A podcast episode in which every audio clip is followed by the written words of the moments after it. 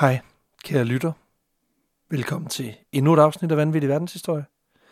Du skal lytte til en fantastisk live-episode fra vores besøg på Kunstmuseet Kunsten i Aalborg, hvor vi var ude og optræde i slutningen af juni måned til deres arrangement Sommerlounge.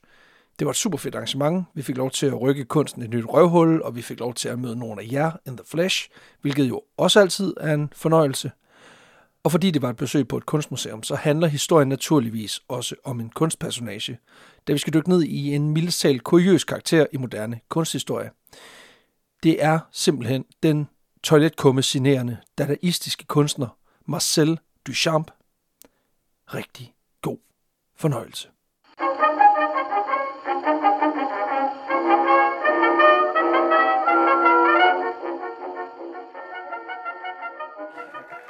Halløj.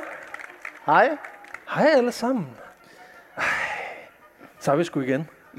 Sidste gang indenfor. Ja, den her gang udenfor. I sådan, jeg ved ikke, sådan et overskyet vejr. Jamen jeg så, solen den kom sådan lige frem, da det startede. Ja. Og nu er den så væk igen. Ja, vi har taget så det, det, det er også meget sigende for den oplevelse, jeg kommer til at få nu. Det starter rigtig godt, og så... Ja. Vi har taget det dårlige vejr med fra Aarhus måske. Præcis, det det, men det. Vi er jo også Danmarks tolvte bedste historiepodcast. Så, øh. Ifølge D R. Lige præcis. Ja, prøv, så fint selskab er vi slet ikke i. Nej. Nå, men øhm, kan vi lige få på klap, hvor mange kender den her podcast? Okay. Overraskende mange modige mennesker, der har tænkt, det giver vi lige et skud. Men ja. øhm, det må vi så overbevise, tænker jeg. Ja, så det er, hvad vi får en ny lytter. Lige præcis. Til, geng- og det er nok... til gengæld mister vi fire. Ja, præcis. Ej, prøv at høre. Vi, vi har lagt os i selen.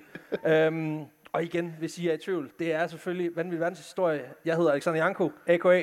Timo Turbo Salat. Og det her, det er min medvært. Jeg hedder Peter Løde, a k a. Intet alias. Det er en intern joke, kan jeg godt fornemme. Ja, og det er mig, der har taget dagens historie med. Og jeg synes egentlig bare, vi... Godt til at komme i gang, men skal vi lige snakke lidt om, hvad det er, vi drikker inden? Ja, fordi vi drikker jo altid øl i vores podcast, fordi vi er sådan en, øh, det er sådan en voksen og meget øh, elitær ting, så vi drikker bajer.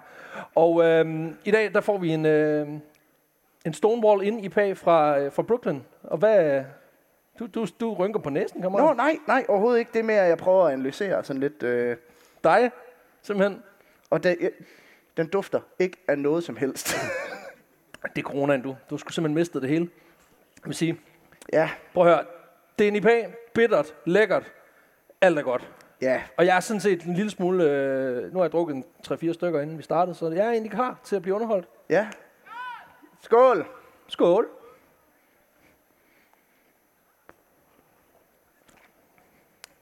Nå, men det var mig, der er dagens historie med i dag, og som, øh, som Lasse her fra, fra museet sagde, øh, så skal vi snakke om øh, Marcel Duchamp. Og øh, han er øh, han er provokunstner, en af faderfigurerne i det, der hedder dadaismen. Og øh, så grund til, at jeg har taget ham med, det er også, fordi han er en af kunstbranchens største trolls. Og det var virkelig det, der fascinerede mig allermest ved ham. Han er en mand, der hele sin karriere får at vide, at det, han laver, det er ikke kunst. Øh, og så gør han det simpelthen til sit mål i livet at give en stor fuckfinger til kunstbranchen. Jeg synes, det er modigt allerede nu at kalde den som en, en, den største troll, når man tænker på, at kunst det er alt fra en banan, der er tapet op med gaffatape, til pølser på dåse, til en, der sylter en bamse. Ja. Men det er ham her, der tager prisen. Det synes jeg. Stærkt. Det Jamen synes altså, prøv at, det kan kun blive godt. Ja. Marcel Duchamp har lavet mange vilde ting, og for at undgå, at det sådan bliver en, øh, en opbremsning af, så laver han det, så laver han det, så laver han det, så laver han det. Så, øh, så har jeg ligesom valgt at prøve at tage nogle highlights, som jeg synes var de mest interessante. Så det er ikke så meget øh, Marcel Duchamp, The Collected Works, det er mere Marcel Duchamp, The Greatest Hits. Så hvis der er nogen, der sidder og tænker, hvorfor snakker du ikke om dengang, da han udstillede en gammel sneskovl? Yeah.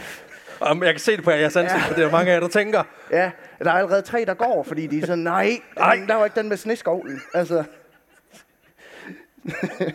Men jeg vil også lige opfordre til, at øh, for man kan få noget visuelt på, fordi hans kunst er sindssygt svært at beskrive. øhm, så hvis man har lyst, og man vil gøre det til sådan en interactive experience, så kan man jo finde sin telefon frem og lige google nogle af værkerne, efterhånden, så vi snakker om dem. Eller man kan løbe ud og finde noget L S D, og så ligesom, nej, det skal vi ikke opfordre til. Jeg kan ikke lige opfordre mig, det hedder med en dårlig idé. Ja. Så ikke noget L S D. Det skal faktisk sige, at i modsætning til rigtig mange andre øh, avantgarde-kunstnere, så tager, har Marcel Duchamp aldrig taget L S D.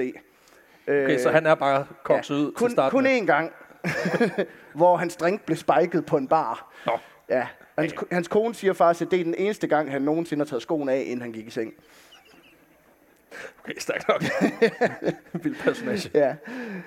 Henri Robert Marcel Duchamp. Han blev født i Blanqueville-Crevon i Normandiet i Frankrig i atten syvogfirs. Er du sikker på, at der ikke var tre, og de så to af dem er så krasset af, så har de valgt at t- tage den sidste og sige, du får alle tre navne, og så kører vi ligesom videre med dig? Jamen, de er faktisk seks søstre. Der er en, der dør. Nå, okay. Så hvis man kender vores podcast, så ved man, det er faktisk en god øh, track record. Vi beskæftiger os utrolig meget med ting fra sytten- og attenhundredetallet. Der er det åbenbart lidt en ting, det der med, at øh, ja. der er ligesom en, en ratio der, der, der, der skiller sig en lille smule ud fra, ja. heldigvis, fra i dag. Hans forældre, de er sådan relativt kultiverede. Ikke? Og det skyldes en primært af hans øh, morfar, han Emil Frederik Nicole, fordi han har et pigenavn til efternavn. Øh, han var en øh, anerkendt maler og gravør, og derfor så er barndomshjemmet også fyldt med mange af de værker, som han ligesom har udarbejdet gennem tiden. Og det er virkelig et kreativt hjem, som Marcel her han kommer fra. For i den her familie, der bruger de meget tid på at spille skak, meget tid på at læse bøger, male og skrive musik. Og skak er jo også det mest kreative spil, det ved vi alle sammen. Ja, det kommer vi også til. Ja. Cranium øh, og så skak. Og så matador helt op. øh, tegn og gæt helt op i toppen. Ja, Men øh, derfor så ender mange af hans søskende, de her fem, der overlever, de ender faktisk også med at blive kunstnere, øh, tre eller fire af dem. Og så den sidste, han bliver revisor. Ja. Det er rebellen i familien. Det er det sorte får, det er ham, der blev læge. Det er bare sådan, hvad fuck skal man bruge det til? Jeg har lige stået fjorten timer og røget en laks som en performance art. Så sidder du bare der og fikser folks fingre. Prøv lige at slappe af. Ja, jeg kender det godt. Som otteårig, der starter Marcel så i skole ved Lycée Pierre Cornel i Rouen, hvor han går øh, i otte år. Og øh, her opdager han, at han er mega god til matematik. Og så opdager han, at han er mega god til at tegne. Og jeg ved ikke, om det er, fordi han tegner grafer sådan sådan. Det er kraftedme en flot graf, det der. Han går Men, efter de mest æstetiske grafer. Men øh, der begynder i hvert fald allerede her at tegne sig lidt et billede af, hvad det er, han skal med sit liv. Og hans tegnelærer på den her skole, han er selv en gammel kunstner med nogle ret sådan rabiate holdninger til, hvad der er kunst og hvad der ikke er kunst. Uh, for eksempel så mener hans underviser ikke, at impressionisme og postimpressionisme og avantgarde, at det er kunst. Han mener bare, det er lort. og, uh, og derfor så ser han det også som sin pligt at i gåsetegn beskytte sine elever mod de her nye, uh, nye bølger, der er i kunstverdenen. Så han er sådan en form for kunstens mokler. Ja, det altså, han nægter simpelthen pure. Ik, ikke, det må ikke blive for specielt.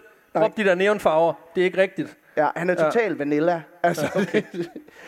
Men det er også sådan, det, det er så vildt, fordi impressionisme, det ved jeg, øh, nu ved jeg ikke, hvor mange der ved noget om kunst her, men jeg ved nemlig ikke noget om det, så jeg er nødt til at google det. Men, øh, men impressionisme, det er sådan noget Monet, det er sådan noget Åkander og sådan noget. Og det det er bare, der er han bare sådan, det er fucking ikke kunst. Og det, det er ret vildt at tænke på, at dengang, der var det ekvivalenten til bare at skrive fuck dig på tværs ja. af et eller andet lærred. Det er fordi, det ikke er en, du ved, en aristokrat, der er på billedet, ja. eller noget frugt. Så altså allerede der... Er du gået udenfor? Hvad fuck laver du? Du bryder reglerne nu. Er Jesus ikke på billedet? Så er det lort. Så er det lort. Jesus. Eller hans mor. Eller hans mor. Men man ved jo også godt, at når ens lærer siger, prøv at høre, det her nye fede noget, det er noget lort. Det skal du holde dig væk fra. Du skal gå tilbage til det, der er gammelt og kedeligt. Så kommer den der trodsreaktion, hvor man bare jager det endnu mere. Ikke? Så du mener, han, han begynder at male åkander i protest? What a rebel. Altså, igen, relatable fase, altså hundrede procent. Jeg havde også ja, en rabiat formingslærer engang. Ja, altså man kan sige, det er jo lidt ligesom, nu, nu ved jeg ikke, om du kan huske det, dengang, da man havde øh, seksualundervisning i folkeskolen, ikke? Og ens lærer var meget sådan med, prøv at høre, porno, det er bare overhovedet ikke sådan, det er i virkeligheden. Og så er man bare sådan, prøv at høre, nu går jeg hjem og... Googler. Og laver min egen pornofilm. Nu går jeg hjem og googler det vildeste midget-skat-porn, og du kan ikke gøre noget ved det. Øh. For det er mega realistisk. Jeg skal bare lige have fat i, sidder vi på Kunstmuseum, du har lige sagt sætningen, du går hjem og googler noget midget skatporn. Ja. Mm, perfekt. Og der er lige løbet sådan en femårig dreng forbi. Vi får penge for det her. Men anyway, det den, lidt den samme reaktion har Marcel Duchamp på det her. Altså, det med kunsten, ikke det med dværgporno. Men For han bliver lige pludselig ja. meget interesseret i de her stilarter, som hans, hans landslærer, han mener, der er lort, ikke? Det er fordi, det er forbudt. Ja, det, ja. Det, lige præcis. Og de, de første malerier, som man, som man har bevaret fra Marcel Duchamp, det er en række akvareller, han laver af sin søster. Er hun tegnet som dværg? nej, nej. Okay. Hun er bare tegnet, som hun er, i akvarel, så sådan lidt udvandet. Men, øhm, men det er nogle malerier, han laver, da han er fjorten. Og øh, så laver han også en række oliemalerier af landskaber, hvor han ligesom forsøger at øh, imitere den her impressionismes kendetegn en lille smule. Øh, så det er sådan lidt sådan, hvis læreren siger, at rød, det er kunst, så maler han med blåt. Nej, det er også bare kæft en rebel, altså. Jeg malede en strand i nat. Ja. Fuck, det var beskidt. Fuck the police. Skriver A C A B henover. Da han fylder sytten, der, der starter han så på Kunstakademiet Académie Julian i øh, Paris, hvor han gennem sin bror, der er medlem af en stor kunstinstitution, simpelthen får arrangeret, at nogle af hans værker kan blive udstillet ved øh, to udstillinger i nitten hundrede og syv og nitten hundrede og otte. Så har vi en anden klassiker i podcasten. Good old nepotism. Good old nepotism. De her værker, som man udstiller, de er malet i det, der hedder kubistisk stil. Så firkantet. Ja, og det tror jeg ikke, jeg behøver at forklare mere. øhm, nej, det er sådan lidt Picasso-agtigt på den måde, at det er sådan noget med nogle geometriske figurer, der går igen. Og det er en stil, som skaber meget ravage i kunstverdenen på det her tidspunkt, fordi den netop sådan analyserer objekter, bryder dem op, og så sætter dem sammen på en ny måde, frem for bare at gengive virkelig. Altså det er ikke så meget sådan, der er et træ, det er mere sådan, er så har man ligesom pillede alle bladene af, og så satte det sammen på en anden måde. Det er meget mærkeligt, altså. Øhm. Ja, folk er sådan lidt, ha! Din mor skulle da ikke firkantet. Åh, oh, lige på det her, hun prøver at se. Hold kæft, hun er grim. Altså. Okay, okay, okay, roligt. Ja, men øh, apropos grim, fordi en af dem, der ser Marcel Duchamps værker, det er kunstkritikeren Shalom Apollinaire, der beskriver hans værker som sindssygt grimme. Han har sgu da også været med i podcasten før, har han ikke det? Det kan godt være. Ja, det tror jeg. Var der også noget, der var grimt der? Eller? Ja, men jeg tror, at han var vist nok med i vores afsnit om ham, der stjal Mona Lisa. Nå? Fordi han vist også blev anklaget for det, sammen med Picasso. Fordi, du ved, han var sådan, han, det var noget med, at han på et tidspunkt havde sagt, at han syntes, at Louvre skulle brændes ned. Og så var de sådan lidt, okay, det er nok dig, der har gjort det. Han var sådan, nej, det er overhovedet ikke mig, der har gjort det. Så det er godt. Okay, og samtidig så peger han over på, på det, og bare sådan, det er også lort, det derovre. Okay. Så han hader bare alt det der. Altså, det er det. Fair nok. Uh, ham her broren, som ligesom arrangerede det her, Jacques, han uh, begynder også at invitere Marcel med til sådan nogle debataftener, han laver sammen med andre kubistiske kunstnere, fordi det lyder bare super fedt. Uh, det er der, de tænker ud af kassen. Her sidder de her kubister og uh, så og... Lidt. Du får ikke noget på den der. Her sidder de her kubister så og, og hater for resten af kunstverdenen, øh, som de mener er for konservativ og for, for snæversynet. Og i den her gruppe, der får Marcel Duchamp hurtigt ry for at være enormt sky og enormt generet. Øh, han er ikke ligefrem den, der blander sig mest i, i diskussionen, og han er aldrig den, der ligesom tager teten til, til noget. Det er ikke ham, der arrangerer grillfest for dem alle sammen og sådan noget. Øh, Ud at spille patang og sådan noget. De, det er nej. Lidt sværere, når man er kubist, fordi de er alle sammen firkanter. Ja, de lidt... ruller ikke så godt, men... Øh, og det er der egentlig en ret god grund til, at han er lidt tilbageholdende, fordi øh, det er egentlig ikke, fordi han synes, kubisme er uinteressant. Det er mere, at han synes, kubisterne er fucking irriterende. Fordi de sidder og whiner hele tiden? Ja. Jamen, det giver sgu også mening. Det er også en lorteklub at komme i. Nå, skal vi brokkes igen? Så, hvem har taget sandwiches med? Så. Ja, lige præcis. Så han mener, de er for seriøse, går for meget op i det visuelle, og så mener han, at de falder i det samme hul som de traditionelle kunstarter, nemlig at de ikke fornyer sig selv på, på nogen måde. Øh, de laver bare det samme igen og igen. Det er noget med nogle firkanter, der står på den præcis samme måde. Og det, øh, hvis man går ind og googler kubisme, så ligner det også lidt hinanden. Det men, er det, men er det ikke også sådan den der klassiske ting med udvikling, at det er som om, den stopper også på et tidspunkt, og så dem, der er i gruppen, for dem, der engang var de nye og frække, jo. De bliver bare jo, jo. det samme, men, og så hater de på dem, der var lidt mere nye og lidt mere frække. Ja, ja, men man kan sige, at kubisme når til et tidspunkt, hvor den måske er så generisk, at man egentlig bare kan tage en de der du, ternede blokke, og så bare hive et side af, og så hænge det op, og så sige, det er også firkantet. Okay. Ja, men øh, på grund af den her, øh, de her tanker, så prøver Duchamp egentlig at tænke nogle nye elementer ind i sine værker, for ligesom at, at stå i kontrast til nogle af de andre kubister. For eksempel så er han meget fascineret af at forsøge at portrættere den fjerde dimension, som jo er skide nemt lige at ja, løfte. Som jo er tid. Præcis. øh, det er noget med et smeltet ur og sådan noget. Ja, lige præcis. Det er noget med sådan noget, at så skal du ind, og så skal du banke sådan bag på sådan en bogreol, og så snakke med din datter ind igennem, og så manipulere noget støv, så det kan flyve ud i rummet. Og ja. I, yes. i, i, i de kigger på det, Marcel. Hvad er det her? Det er en tesseract. Det bliver stort om mange år. Det bliver stort. Ja. Jeg har kommunikeret min kunst gennem et ur. Ja. øhm, fordi det, som han lige skal konkludere ud fra den her debat, øhm, og den her debatgruppe, han er med i, det er ligesom, at hvis ikke man fornyer sig, så er det sådan, you either die a cubist, or you live long enough to see yourself become an asshole. og, øh, Så, så han prøver ligesom at få det her med den fjerde dimension ind, øh, sammen med noget, hvor han prøver at afbillede forandring, bevægelse, distance, sådan alle de her ting. Og det gør han blandt andet i maleriet Sad Young Man on a Train. Og det kan godt lyde som et billede af mig som femten-årig, der på vej hjem fra min eksamen, hvor jeg har fået nul komma to. Det er det ikke. Øhm, den tæt på. Men jeg vil opfordre til, at man googler det. Fordi den bedste måde at beskrive det på, det er nok øh, ved, at man, man lige går ind og googler det. Fordi der kommer to typer af billeder frem, når man googler det her. Et, et nydeligt fotografi af en ung mand, der er ked af det på et tog. Det er ikke det. Nej.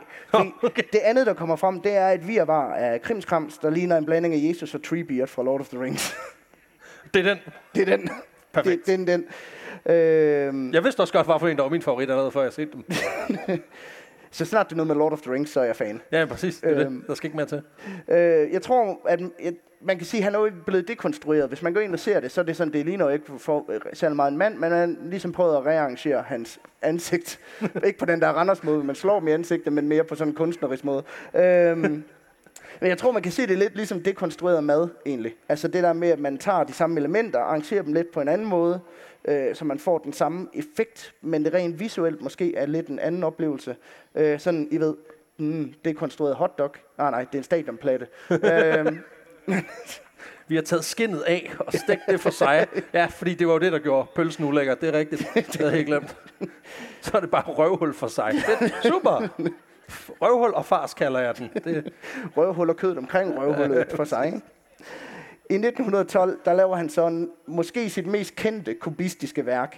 Nemlig det, der hedder Nude Descending a Staircase number two. Og øh, der vil jeg lige sige, at jeg har ikke set etteren, men jeg tror, man skal se den for at kunne følge med i toeren. Øh. Den svære toer. Jamen, jeg tror, han har startet med toeren, for jeg prøvede at google der. Jeg tror ikke, der er nogen etter. Øh. Det kan også være, han har vurderet, at den er for god. Den er for god. Altså, det ved vi jo med alle de, alle de allerbedste film, det er dem, vi ikke har set.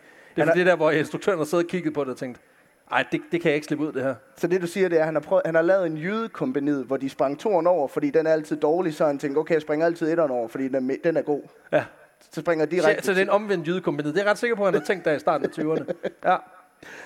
Den, den logik holder. Ja, det her værk, uh, Nude Descending a Staircase nummer tyve, uh, det er præcis ligesom med det tidligere Sad Young Man on a Train, noget med at uh, tage den her Øh, hotdog, øh, øh, pølse ud af brødet, øh, approach, på den måde, man sådan lidt kan ane antydning af en krop, måske, måske ikke, men man kan i hvert fald se sådan, det er ikke sådan, hey, der er en arm, det er mere sådan, at man kan sådan ane nogle abstrakte former, noget organisk, noget bevægelse i det her. Så udlæb. Det er sådan noget abstrakt, non-figurativ avantgarde-kunst?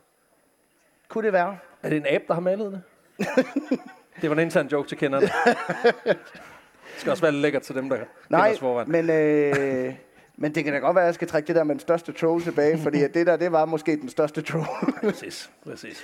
Ja, hvis man vil have et eksempel på, hvor prætentiøse de her kubister er, så øh, skaber det her billede faktisk en, en del røre, da det, da det øh, udkommer. Øh, fordi første gang, det skal udstilles ved en kubistudstilling, så, øh, så bliver det simpelthen afvist, fordi at det, ifølge nogen, der, der er klogere end mig, på det her område, simpelthen blander kubisme med det, der hedder futurisme.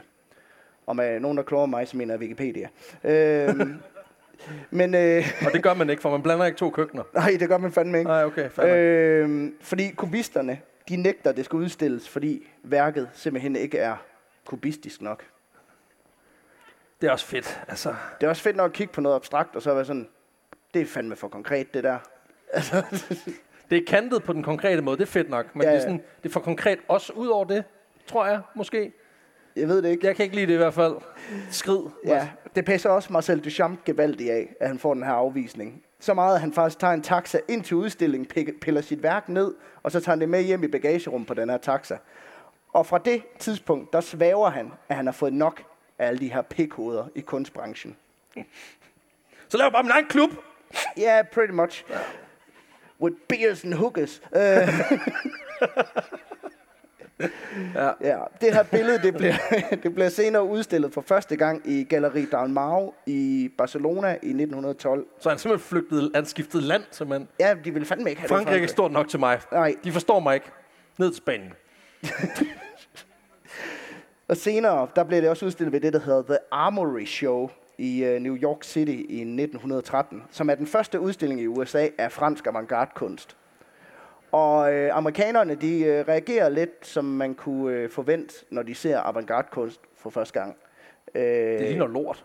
Ja, de tager den der boober-approach. Altså, øh, den der... Øh, det forstår jeg ikke. Det er ikke som det, vi har herhjemme. Nej. Det forstår jeg ikke. Altså, hvor er der en babysitter? Ja, ja. Fordi... Okay. Er der en dværg, jeg kan knuppe på maven? Altså... Det er meget Christian Meyersk. Ja. Men øh, det er simpelthen fordi det amerikanske kunstpublikum er meget vant til kunst, der er mere øh, realistisk. Og så bliver det simpelthen udskammet, det her billede af de amerikanske kritikere. I New York Times bliver det blandt andet beskrevet som forvirrende og ikke pænt. øh, og det bliver også beskrevet, at man ikke forstår, hvad der har fået kunstneren til at kaste god smag ud af vinduet. Okay, slap af. Så de der kunstkritikere, ikke? Altså, de leverer altså bare mm. nogle håndmadder. Altså, hvad, altså hvad man siger, figurativ håndmadder på en ja. Helt anden måde. Men det sjove er også, det er mange af de samme kommentarer, jeg fik dengang, da jeg var på Tinder, da jeg var single. Det er jo ikke pænt. Du det ligner ikke noget, jeg er vant til. Kaste god smag ud af vinduet. Ja. Jeg forstår det ikke. Altså, det må godt være her, men behøver det være lige her. Til gengæld får man lov at knuppe en dværg på maven. Er det et ønske, du har? Eller det, nu... Nej, gør han, det går buber i et afsnit. Nå, så møder han en dværg, så spørger han, om han må knuppe ham på maven. Det må han godt. I det mindste spørger nogen samtykke, det. En gang skal jo være den første. Ja, ja.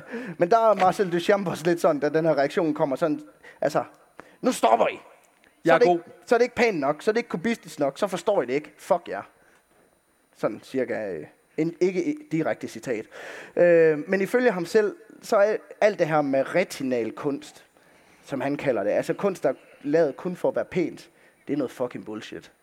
Det er ren pis. Kunst er ikke til for øjet, det er til for hjernen. Det går direkte ind i din hjerne. Og med det mic drop, der trækker han sig i nitten tretten så fra kunstcirklerne og får i stedet arbejde som bibliotekar i Paris. Det er også bare den fede fuckfinger, ikke? Ja. Så stiller jeg bøger på plads, så kan de fucking lære det. Ja. Går jeg et andet sted hen, hvor der også er stille. Der bliver ikke engang knipset herinde. Men det gør han egentlig primært, så han kan finansiere sit magnum opus, sit hovedværk. Et værk, som han kommer til at arbejde på helt indtil nitten treogtyve, nemlig det, der hedder The Bride Stripped Bare by Her Bachelors, comma, Even. Og jeg forstår ikke, hvad uh, Even, men fuck det.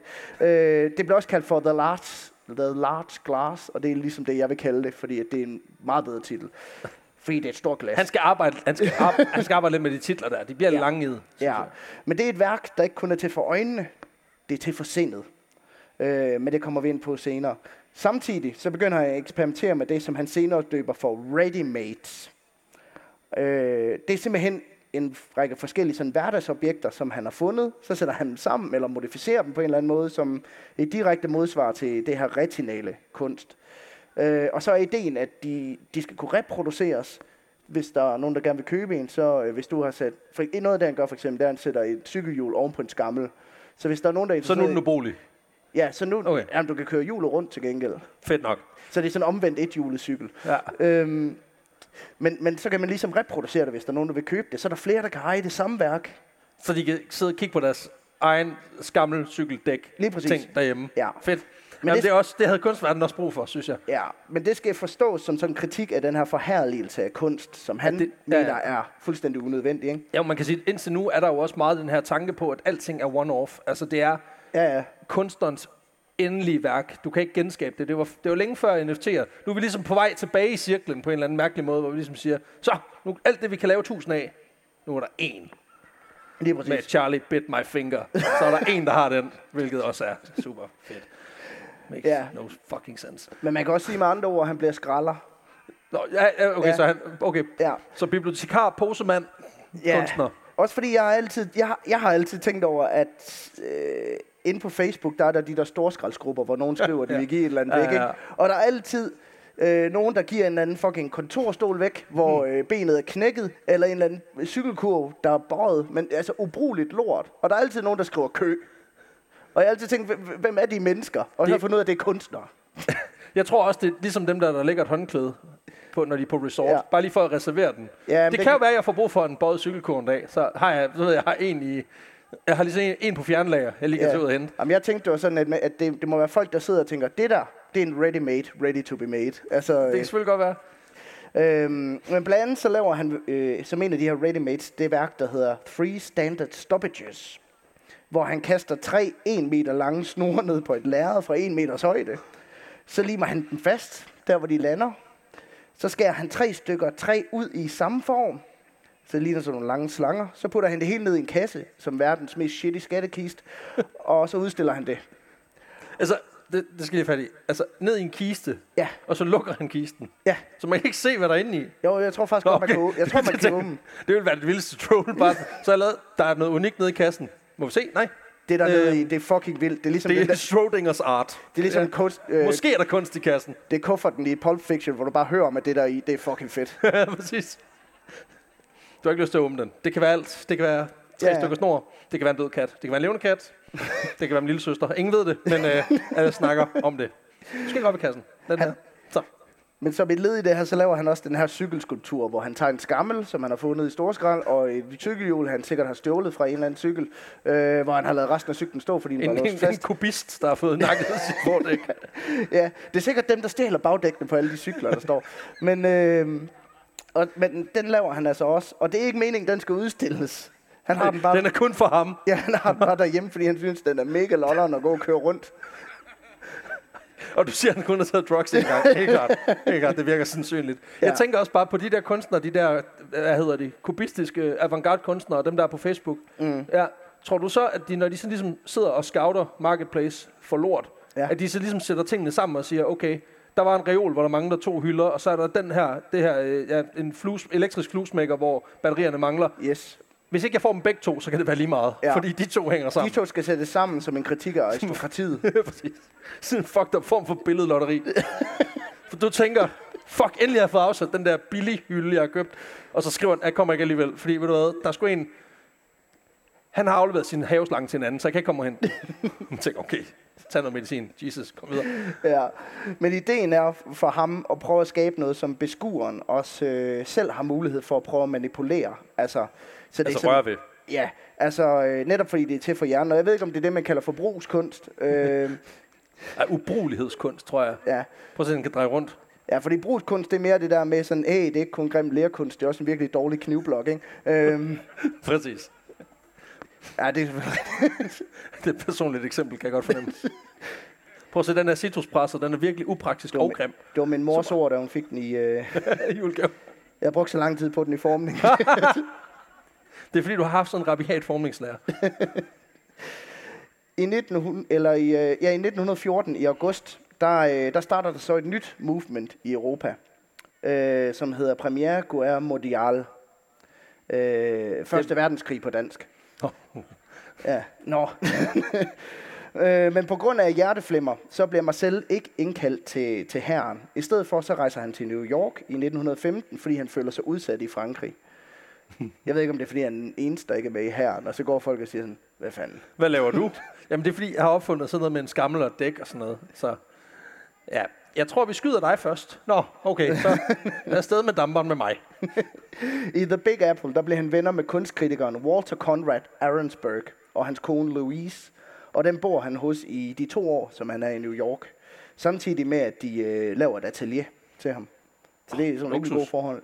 Det eneste, som han skal betale med leje for alt det her, det er, at de, øh, de får lov at få det her værk, som han har arbejdet på siden, øh, siden nitten tolv tretten stykker, det her Large Glass. Okay, så to års husleje for det, du har arbejdet på de sidste... Ja, for, dit, for dit magnum opus. Ja, ja, ja, det lyder jo fedt, og det er jo... igen, det siger også noget om, de har formentlig været rimelig loaded til at starte med, sådan de bare kan sige, jamen det er fint, du tager bare altså, ja, ja. Vi skal bare have det bedste, du har. Ja, det er også røvhulsagtigt egentlig. Men det svarer lidt til, hvis vi, øh, altså, hvis min udlejer, han kommer og sagde, prøv at høre, hvis, øh, hvis jeg er den eneste, der får lov at høre den radioaktive spider, så kan du så få... får du lov at bo gratis de næste to år. Ja, det gør du bare. Det er fint. Så må direktøren her, så må han skulle lige downloade den. Ja. Det er fandme, det undrer jeg dig virkelig. Eller at vi kun skulle til at producere til dine udlejere. Det vil jeg sige, det får du mig nok ikke med på. Det virker, det virker, virker lidt omstændigt. I Europa, så står tingene heller ikke stille. Øh, verdenskrigen river kontinentet i stykker, og det kan mærkes både i hverdagslivet og i kunstverdenen. I, øh... ja, det må være så hårdt for dem. Ja, i nitten seksten der opstår der så øh, det her kunstmovement, dadaismen, som en reaktion på de her krigens rædsler, hvis man kan sige det på den måde. Øh, det opstår nemlig på en kunstnernatklub i Zürich, kaldt Cabaret Voltaire. Det må være datidens Hornslet bar, tænker jeg. Øh, bortset fra det eneste movement, der nu ser lavet på Hornslet, det er bassarmen. Men dadaismen kommer af ordet dada, som øh, kan lyde som babysprog, men det er også totalt vrøvleord. Øh, og det er simpelthen fordi, at den her bevægelse, den forkaster alt, der hedder logik, og så lovpriser den nonsens. Det er fedt nok. Det er fedt nok. Det har vi brug for nu. Ja, lige præcis. Øh. Øh, og ideen er jo ligesom, at krigen, der raser P T, viser, at der ikke er en mening med noget som helst, så hvorfor skulle der være mening i kunst? Ja, det er sådan lidt nihilistisk tilgang, ikke? Ja, det kan man sige. Men det er jo også bare det der, der sker, når, ligesom når almindelige mennesker går på bar og er pissestive og er sådan lidt, vi skulle fandme lave vores egen bar. Når, de så er på når, når du så er på din egen bar, så er du sådan lidt, vi skal lave en kunstnerisk periode. Yeah. Ja, mand! Ja! Yeah. Skal den give mening? Nej! Alt har givet mening indtil nu. Skal vi tænke over det? Nej! Det er nej-hatsperiode, vi er ude i nu. Ja, det er den nemme kunstperiode at lave. Det er ikke sådan noget med med nogle naturportrætter og sådan. Det er bare sådan, nej, nej, vi finder bare på noget. Vi, vi, vi winger den. Jeg fornemmer ligesom Marcel, han, han finder sig godt til rette i den her nye kunstart. Ja, ja. For man kan sige, lige så meget som dadaismen, man går ud på at være antikrig, så er den også antikunst. Ja, og der er han jo altså på hjemmebane. Ja. Altså, han har lavet grimme ting hele sit liv. Så ja. Det er oplagt. I hvert fald ifølge kunstnere. Øhm, og det er jo fordi, kunsten ofte forbindes med overklassen, og det er ligesom overklassen, der er symbol på den her meningsløse krig, ikke? Og i nitten syvogtyve stykker, der er dadaismen så også nået til New York, anført af en fyr, der hedder Francis Picabia. Du kigger på mig som om, ham kender vi jo alle sammen. Need I say more? Altså. Jeg har en fornemmelse, at han ikke rigtig har slået igennem endnu. Han er faktisk ret stor. Nå, øh, satans. Jeg, jeg ved ingen skid. Nej, men det her, det er, også, det er det eneste tidspunkt, han er med i den her historie, så ja. Du skal ikke øh, bryde dit hoved med det. Jamen, det er derfor, jeg ikke får den, den brune ost. Trail Pursuit. Picabia og Duchamp, de er faktisk gode venner, efter de har mødt hinanden ved en udstilling i nitten elleve. Og derfor så bliver Picabia også øh, indlogeret hos det her øh, ægtepar, som øh, Duchamp han bor hos. De har bare atelier for days, eller hvad? Ja, åbenbart. De, øh, du det går bare ned og tager cubicle nummer sytten, yes. Og så skal vi så have dit hovedværk, men altså, det står med småt nede i bunden. Ja, lige præcis. Ja, okay, så. Øhm, så de her to venner, de bor jo ligesom under det samme tag. De bunker den nu.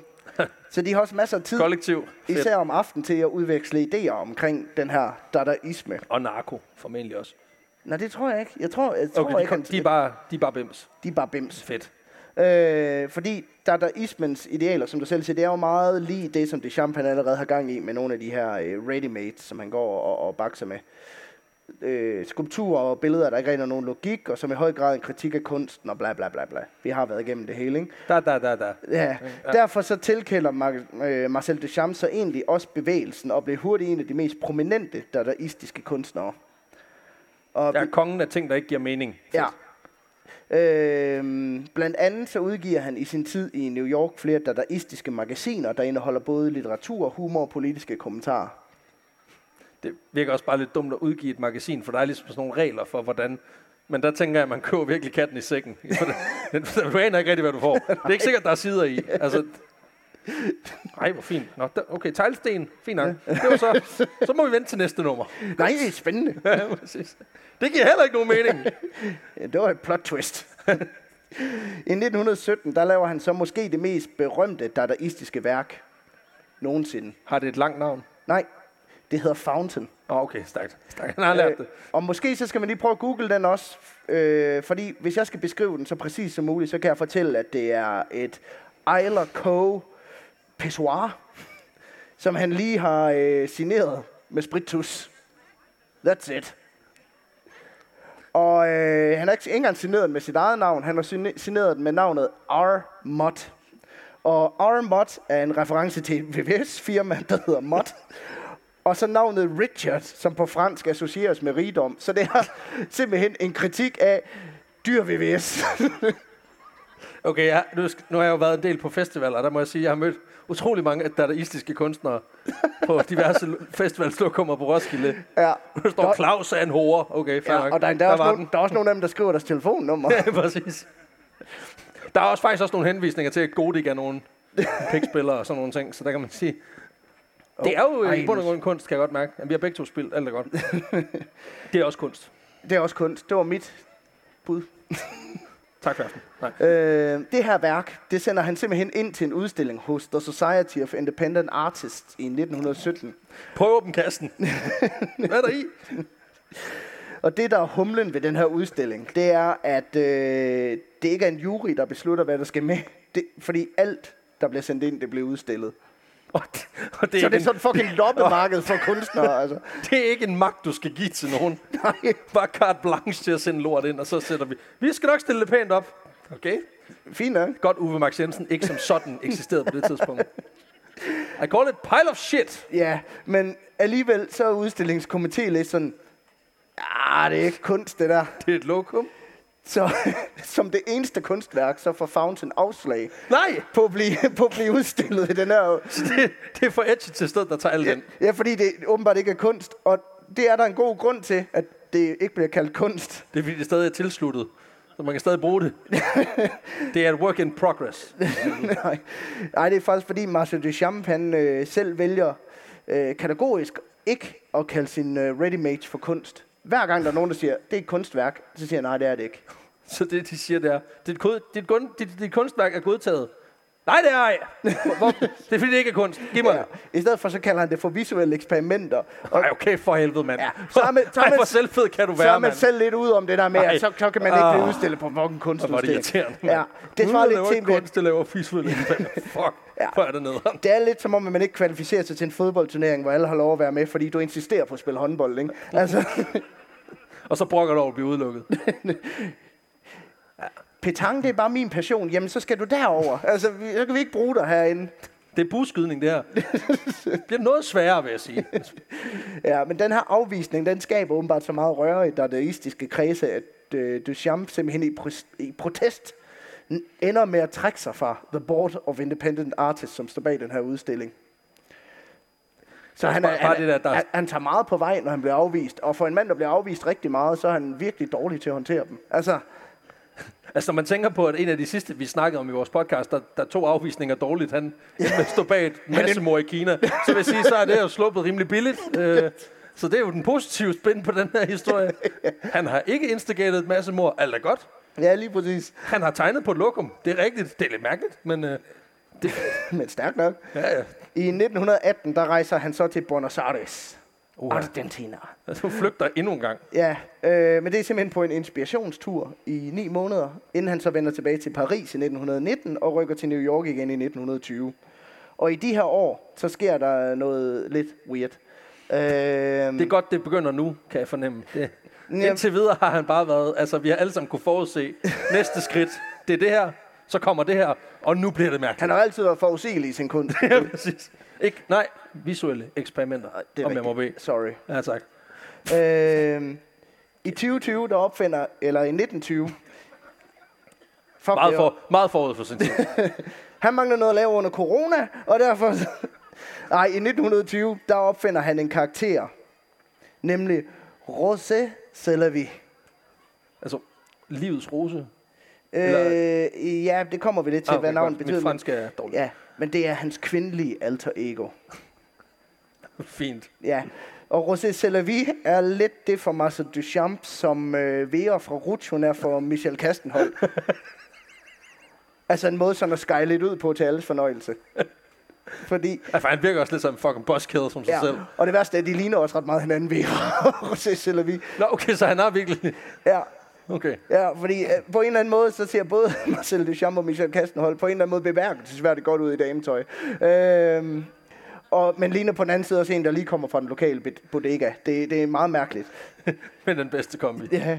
Men det her, det er egentlig en karakter, som Marcel han opfinder ikke så meget for at udleve en kvindelig side. For jeg prøvede virkelig at google, om det var, eventuelt var, fordi han var transkønnet, eller...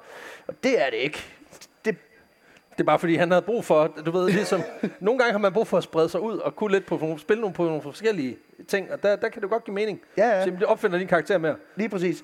Øh, det er mere for at tage tyk pis på det her med, med romantiseringen af kunstnere. Øh, på samme måde som Vera var lidt en måde at tage tyk pis på romantiseringen af Camilla Ottersen, ikke? øhm, og øh, den her kritik kan man allerede se lidt i, i navnet, som du var inde på, for Rrose Sélavy, det lyder meget, eller kommer af, Eros Sélavy.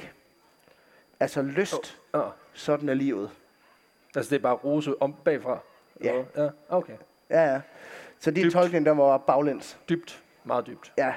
Øh, Rrose Sélavy, hans alter ego her, hun øh, optræder for første gang i en serie fotografier. Hvor hun øh, deler Yankee bare ud til små børn. Efter sådan en fucked up form for gameshow. Oh, stærke, stærke referencer til popkultur lige her. øh, nej, men det, det er en række fotografier, som blev lavet af en fyr, der hedder Man Ray i nitten enogtyve. Og det er fucking fedt navn, fordi det betyder manderokken. Det kan jeg godt lide. Det lyder som en Aquaman-skurk. Øh, men Marcel Duchamp, han bruger så også, også senere det her synonym, eller pseudonym, til at øh, signere værker og artikler, som man producerer i de kommende år. Det er også på tide, at han begynder at sætte sit navn på ting, og ikke andres. Jamen, det er jo, så skriver han så Rrose Sélavy. Jo, jamen, det er fint nok. Altså, i stedet for det lokale B V S-firma, der lige får, et, lige får et shout-out med på vejen. Det var flere fan, altså. Blandt andet så står øh, Rose, øh, Rrose Sélavy som øh, kvinden bag en ready-made-skulptur fra nitten enogtyve, kaldt Why Not Sneeze Rrose Sélavy? Det er jo et spørgsmål også. Why not? Altså. Det, altså. Og jeg kan hilse at sige, at det er en gru- det er, det er, det er, ja, det er firkantede sten, der ligger i en, en, en kasse. Kunst. Ja, det ligner så meget sukkerknaller. Altså, jeg tror, hvis jeg gik forbi, så ville jeg ikke kunne dybe mig for lige at tage en. Altså lige, du ved, lige knæk fire fortænder. Og få en massiv bøde, ikke? Jeg fortryder intet. Jeg fortryder intet. Præcis. I løbet af nitten tyverne, i takt med at Rosé her, hun optræder både i navn og karakter i, i flere værker, så begynder Marcel Duchamp og hans kunstnerkolleger også at opfinde øh, en baggrundshistorie til hende, som om hun er en fucking Dungeons and Dragons karakter. Det er også ved at være på tide, at hun får et character sheet. Så har jeg atten i strength, for jeg kan løfte tunge sten. fire hundrede karisma. Jamen det kan, det kan du ikke, det giver jo ikke nogen mening præcis.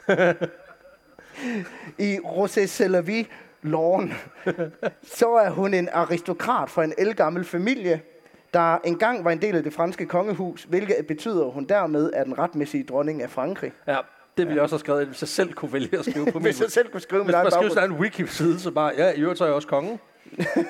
Og fra Mars. Men den her karakter optræder altså i værker, som både Marcel og hans kolleger, de producerer fra nitten enogtyve og nogle, nogle år frem. Jeg har lidt en fornemmelse af, at det også måske har noget at gøre, at han ikke rigtig vil stå ved det lort, han laver. Jamen, det er jo hende damen derovre. Det er hende fra gameshowet, der har lavet alt det der med de der fliser og noget. Det er ikke mig. Det, ja, jeg medgiver, det var en dårlig dag den dag. Hun ligner altså. Vera. Ja, det er det, jeg ser, hun er bindende gal. Hun kommer altid ind på udstillingen sådan ned af sådan en stor rutsjebane. Så hun selv er med. Åh, ja. Øhm...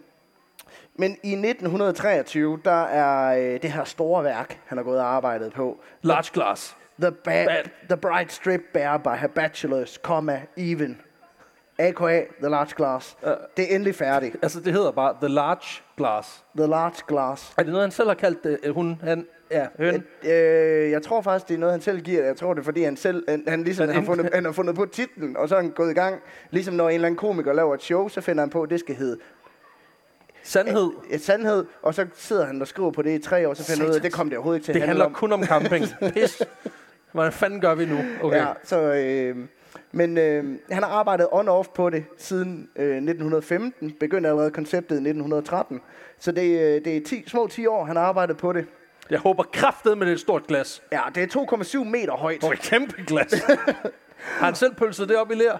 Ja, det ved jeg. Nej, jeg tror, han har fået leveret en glarmester først. Okay, okay, hvor doven har du lyst til at komme til at være, altså? Det men gælder det, ikke. Nej, men der er mere til det end bare det. Nå, okay, øh, det kan lidt også. Det er produceret på to store glasflader med materialer som øh, sølvpapir og ståltråd øh, og støv.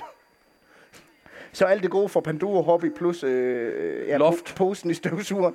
Øh, Sponsoreret Dyson. Ja, men det er ja. det største ready-made-værk, han nogensinde har lavet.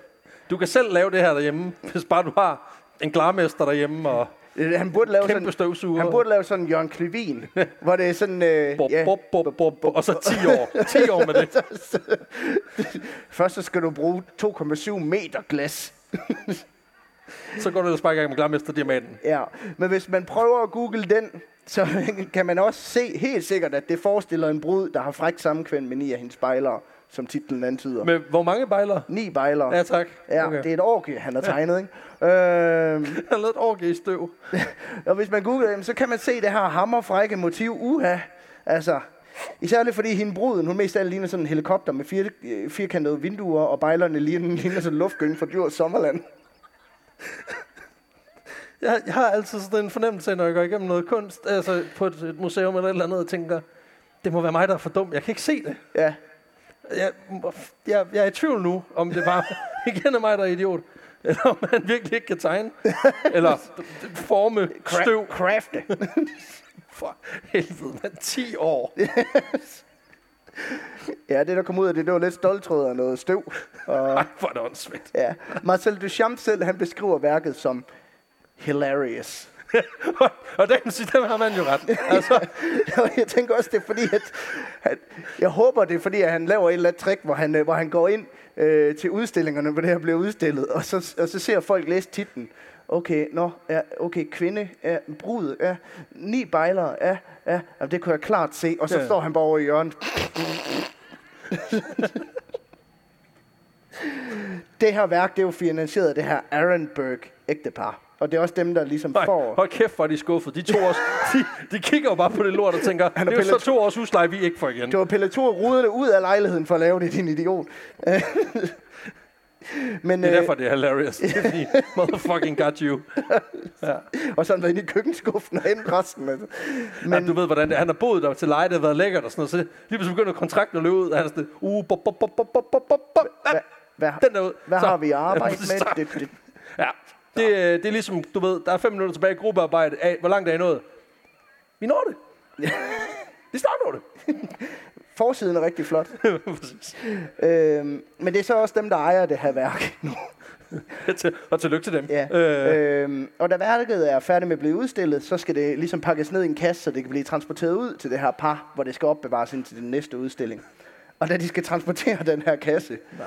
så går bunden sgu ud på den. Nej. Og værket falder ned og får en kæmpe fucking flænge på tværs af det her glas.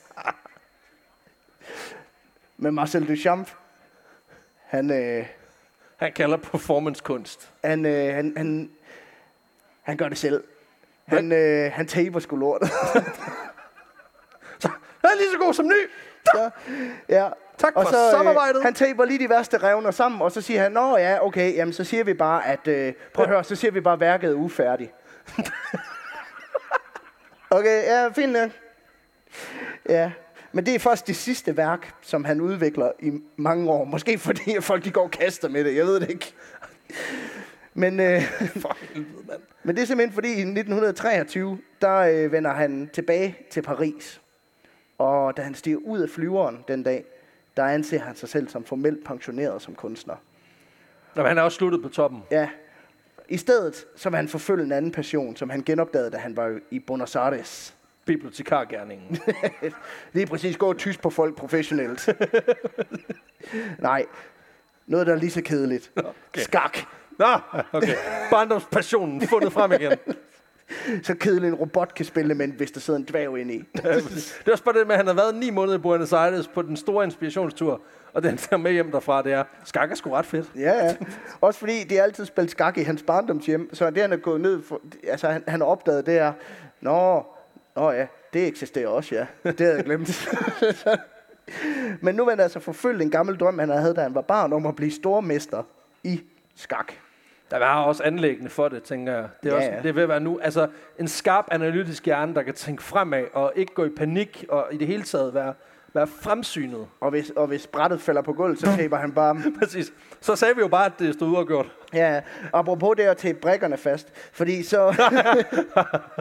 fordi skakspillet blev så stor en besættelse for ham, at han helt tilsidesætter og tilbringer tid med sin kone Lydi. Og det resulterer simpelthen i, at hun limer brikkerne fast på brættet, så han ikke kan spille. Det, det, det, det er det mest barnlige i verden, det der. Tænk sig. Men man ved også, der er nogen, der er nogen kvinder, der har lyst til at gøre den dag i dag, bare med PlayStation. Altså, hvor er det sådan... Ja, så, altså, du mener simpelthen lige med, ja, selvfølgelig, controlleren fast på væggen. Ja. Den bliver der. Problemet er selvfølgelig, at man bare står og spiller Fortnite den vej. Altså, det er jo lige meget. Hvis du lytter, skal jeg skal nok finde en løsning. Du er på inspirationstur i Aalborg. Jeg har fundet ud af, at Uno er også fedt. Tænk ja. Så. Men da de blev stormester. Da de blev skilt i nitten otteogtyve, ham og hans kone. Hvad? Blev de skilt? De blev skilt. Åh, oh, hvad? Ja, til dels på grund af hans besættelse af skak. Jo. Nej, det fortæller du mig ikke. Forestil dig den samtale, ikke? Skat, jeg kan ikke mere. Nå, du er måske blevet sat skak. Nej. Nej, stop dig selv. Prøv at høre, jeg vil skilles, du skal flytte ud. Så går du over en gambit og offre en din egen spændende, spændende, spændende move. Ja. Du snakker om skak hele tiden. Det gør jeg i hvert fald ikke. Nu ved jeg jo godt, du prøver at sætte mig i en gaffel. Ej. Stop så for helvede, pak dine ting og skrid. Det er skak, Matt. Det er skak, Matt. Du ved godt, det gør fysisk ondt på mig, når du gør det der, ikke også? Det er derfor, jeg gør det. Din fucking sadist. Det er også bare det der med, at man sådan holdt ud, da han stod med stoltråd og støv og sagde, jeg kan fikse det her! Det, er ikke tænker, det, det var ikke der, hun knækkede. Det var vitterligt, da han bare sad, altså lå i søvne og lavede øh, jeg ved, springertur og sådan nogle ting. Ja, ja. Shit. Skakreferencerne, de er altså ikke skarpe i dag. Det er jeg altså ked af. I nitten hundrede... Vi hopper også bare videre så. I nitten femogtyve, der designer han faktisk plakaten til den tredje nationale franske skakturnering, som han også selv deltager i. Så endnu et værk. Ja, kan man, se, hvad, kan man se, hvad det er? Det ved jeg faktisk ikke. Jeg har faktisk ikke kigget på den. Så lad os antage, at det kan man ikke. Det kan man ikke. Det er noget med brættet dekonstrueret, og brikkerne er limt fast og sådan noget. Men ved den her turnering, der vinder han tre ud af otte spil, og så får han to remis. Uafgjort. Ja, uafgjort. Og øh, det betyder faktisk, at han vinder titlen som skakmester i Frankrig. Og det er jo meget fedt. Øh, og man så er der hævn røvhuller. Ja, ja, og man kan sige... På til alle I kubister, der sagde, jeg ikke blev til noget. Look at me now, bitches. Ja, ja. Bræk, øh, brættet har bogstaveligt talt kun fire kanter. Fuck jer. Yeah. Cube master. Jeg har slået jer på jeres egen baneandel. øhm, Men på trods af, at han også kan se fra sidelinjen, at mange af hans tidligere kunstnerkollegaer, de øh, får bragende succes med nogle af deres værker, så er det altså ikke fordi, at han selv har nogen stor passion for at gøre comeback på kunstscenen. Nej, men han har det også for godt. Ja, fordi som han siger, skak er faktisk lige så smukt som kunst. Ikke alle kunstnere er skakspillere, men alle skakspillere er faktisk kunstnere. Nej, hold kæft. Og det er jo lidt sådan noget, man siger, når man finder ud af, at man gik ud af noget lige inden det blev rigtig fedt, ikke?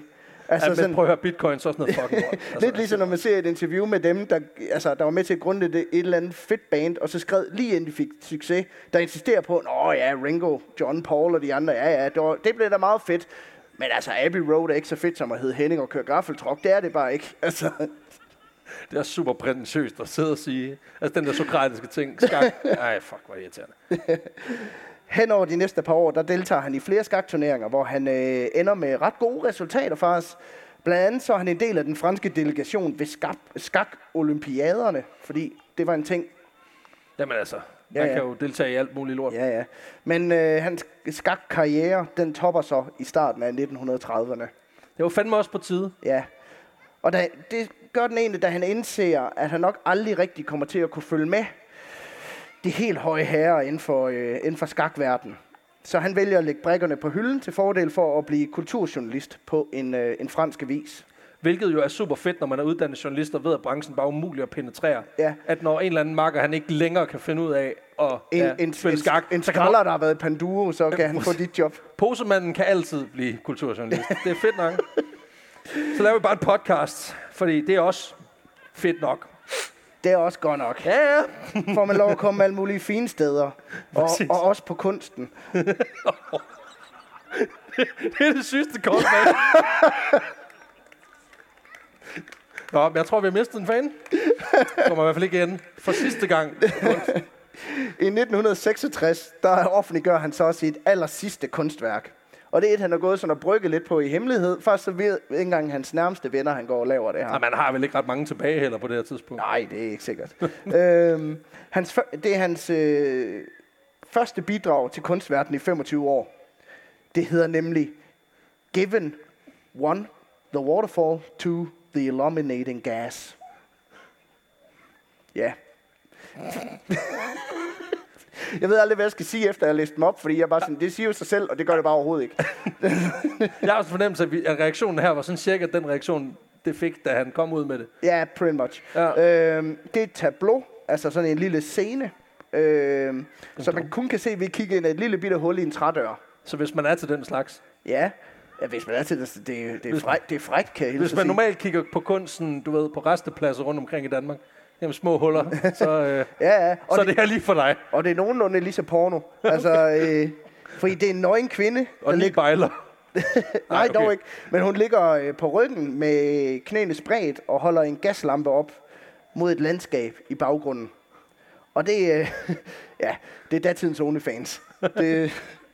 Men det er altså et værk, som han har arbejdet på i al hemmelighed fra nitten seksogfyrre til nitten seksogtres. Så tyve år? Ja, først så han nødt til, han var nødt til at smule materialer til det her værk ud gennem nazisternes checkpoints i Frankrig okay, under anden verdenskrig. Fandme vide. Man skal virkelig ville det så. Og den måde, han gjorde det på, det var simpelthen ved, at han kom med de der ting i sådan en, øh, en trok eller en, en vogn. Og så påstår han simpelthen, at han er ostehandler. Og det er bare lidt sådan, hvor osten... Ja, det skal du ikke... Det, det er den anden vej. Jeg kører tom vogn hjem. Det er en abstrakt ost. Det er konstrueret ost. Det er fordi, det ikke giver mening. Jeg er dadaistisk ostehandler, så... så. Hvad snakker du om? Ich verstehe Sie nicht. Nej, det er også lige meget. Vi skal videre. Afsted med dig.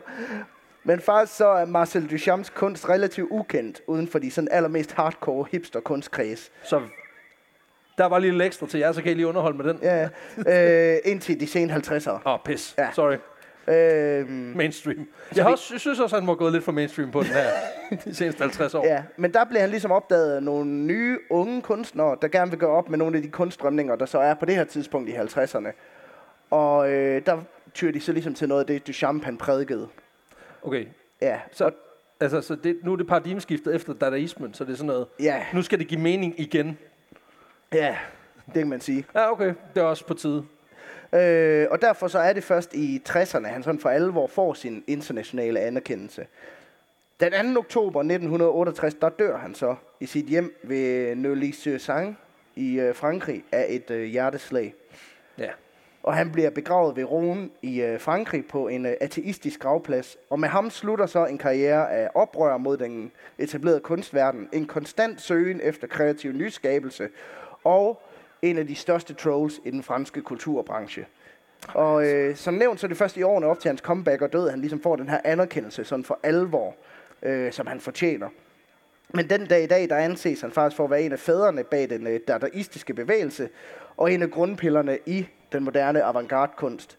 Og mange kritikere anser ham i dag som en af de største kunstnere i det tyvende århundrede.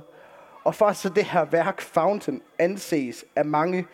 som værende en af de største milepæle i kunsthistorien nogensinde. Det er alligevel også... Altså igen, jeg tror bare, vi konkluderer endnu en gang. Jeg forstår ikke kunst. Nej. Altså hvis det kan være... Ja. Men igen, der har jeg jo, der har jeg jo samme tilgang som en, en, en, du ved, en seksogfyrre-årig møbelhandler fra, fra Gjæring, ikke? Ja. Jeg, jeg vil ikke have det hængende hjemme med mig selv.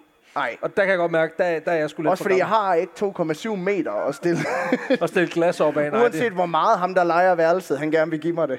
Det vil ikke passe i min treværelse, det er selvfølgelig også rigtigt. Men, men det, var, øh, det, men var det, var det? det var historien om Marcel Duchamp, der er ismens fader. Fantastisk. Ja. Yes. Jamen, øh, hold da kæft. Tak, Peter. Woo! Det var så lidt. Hov, oh, der er spøgelser bag, øh, bag scenen. Jamen, øh, kære venner, det var, det var al- sådan set det. Det var alt for os. Hvis, øh, hvis der er nogen, der har nogle spørgsmål eller et eller andet, så er vi selvfølgelig lige området bagefter, men øh, ellers er der jo ikke andet at sige uh, tusind, tusind tak, fordi I vil have os. Og til, uh, til jer, der ikke kender os, jeg håber, I har fået lidt en smag for, hvad det er, vi laver. Hvis I kunne lide det, så gå ind og tjek os ud, og ellers så øh, må I have en rigtig god dag. til det her super fede arrangement og rigtig, rigtig god Sankt Hans aften. Sørg nu for at få burned those witches. Okay, se en opfordring. Tusind tak.